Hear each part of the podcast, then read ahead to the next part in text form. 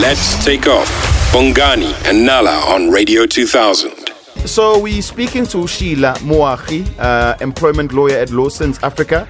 So now that uh, the national state of disaster has been terminated, the health ministry is trying to introduce changes to the National Health Act, and those changes will give them similar powers as government had under the National Disaster Act. Um, it's out for public comment. Um, and you can go and obviously comment and, and, and, and let them know whether you agree or disagree with it. And they're saying, you know, they are doing to try and manage the pandemic or anything else that might come in future. If approved, uh, it gives them lots of power to make decisions like if you are suspected of having um, a medical condition, you can be forced to take treatment, um, they can force you into isolation, uh, they can force you into quarantine, they could force you to take the vaccine. Uh, they can take blood samples whether you like it or not. Um, and obviously, there's also talk of them wanting um, masks to carry on, Yeah. even though the national state of disaster is finished. So we've got Ushila on the line. Good morning, Sheila. Welcome to the show. Good morning. Thank you very much for having me. Good morning to the listeners as well. Sheila, what are what are some of the regulations in this draft bill? Um, okay, so the draft bill is centered around four main control measures, if we can call them that. Yeah. Um, the first, obviously, being the surveillance and control of notifiable medical conditions. Um, the second being public health measures in our points of entry. Um, thirdly, the management of human remains. And the last being centered around environmental health. So this would be things such as air, water pollution, um, as well as sanitation, amongst others. Look, uh, government was previously taken to court uh, for the national state of disaster to be scrapped. So why is government moving? If you look at it, almost the same regulations to the Health Act. Uh, and uh, I mean, if the disaster has ended, why are we still making these regulations permanent? Okay, I think someone that has actually put this um, quite well for me personally Yeah. is um, Professor Saloshni Naidoo, who's head of public health medicine at UKZN, who said it's important to have surveillance and monitoring um, of notifiable medical conditions uh, uh, for implementation of appropriate preventative measures.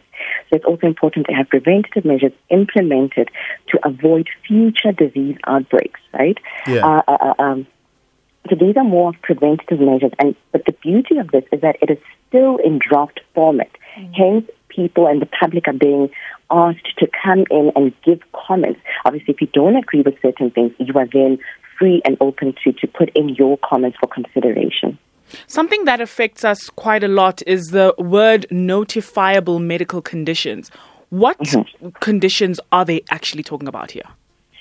So if anyone, I mean, anyone can log in uh, uh, onto the NICD's website. That's the National Institute for Communicable Diseases. And on the site, you will be able to get a full comprehensive list of all of these notifiable diseases and the categories under which they fall in. So it's not just your COVID, but it's things such as yellow fever, smallpox, uh, uh, and the likes. But there's a full list on the NICD website. Uh, dear SA, uh, the DA, and a lot of religious groups um, are very against this. Um, you know, they say these if these regulations do go through, it's going to make the Department of Health very powerful. Um, and obviously, the other one that I think people are talking about is the fact that masks um, could potentially uh, be mandatory moving forward and, and forced vaccinations. What do you think of that? Uh, uh, uh, correct. Um, there's a lot of contention and even to say a certain level of controversy around the bill as it currently is. And again, I want to go back to the point that it is a draft bill, and hence the more people uh, uh, stand up and put forward their comments, the more likely it is uh, uh, to be uh, for the for the bill to be uh, amended. Remember what happens with the bill as it is. It is in draft format. Once the, the, the comments close, uh, if I'm not mistaken, they're closing today. Yeah. Uh, um, what's going to then happen is it must be considered by the Houses of Parliament as well as the different committees within Parliament. What I mean by considered is all of these comments will be taken. Yeah. They will be considered by the different committees, and where amendments are necessary, they will put them in place. So Oh. We can't at this point uh, uh, uh, make any permanent decisions on a draft bill. So as it is, yes, there's a lot of contention, there's a lot of controversy, but again, that's why public comment is encouraged.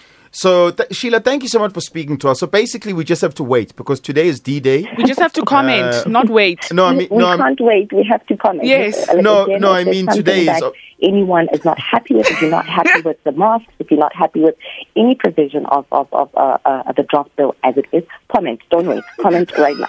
no, I mean, I, I mean, today is the last day to comment, and then once we, once today is done, then we're going to need to wait for Parliament. Yes. That's what I'm Yes. saying. um, so also this is not uh, an easy process that's going to take a week or two. So it might be some time before we actually see the act. So once the House of Parliament uh, and the committees are considered and all the necessary amendments are made, then it will only be sent to the President for ascension. That is just basically meaning that he will then sign it and it will become uh, an act of Parliament and thereby the law of the land. So that's at the point that we will be able to see uh, the final version of, of the bill, but it, this time it will be an act. Sheila, thank you so much for speaking to us this morning. Have an amazing day today. Thank you so much for having me. Thank you. Uh, that's Sheila Moagi, employment lawyer at Lawton's Africa. Uh, so please go and comment. Yeah, we're we're also um, going to p- post it on our social media pages so you can get the link to go comment. at radio 2000 underscore ZA. Uh, I'm looking at Dino for a nod. Uh, Dino, you're going to post the link there? Yes. Dino says she's going to post the link and people can go through there just so it's easier for you to get there. Guys, go through and vote because this affects you. Weekdays, 6 to 9 a.m. with Bongani and Nala. Let's take off.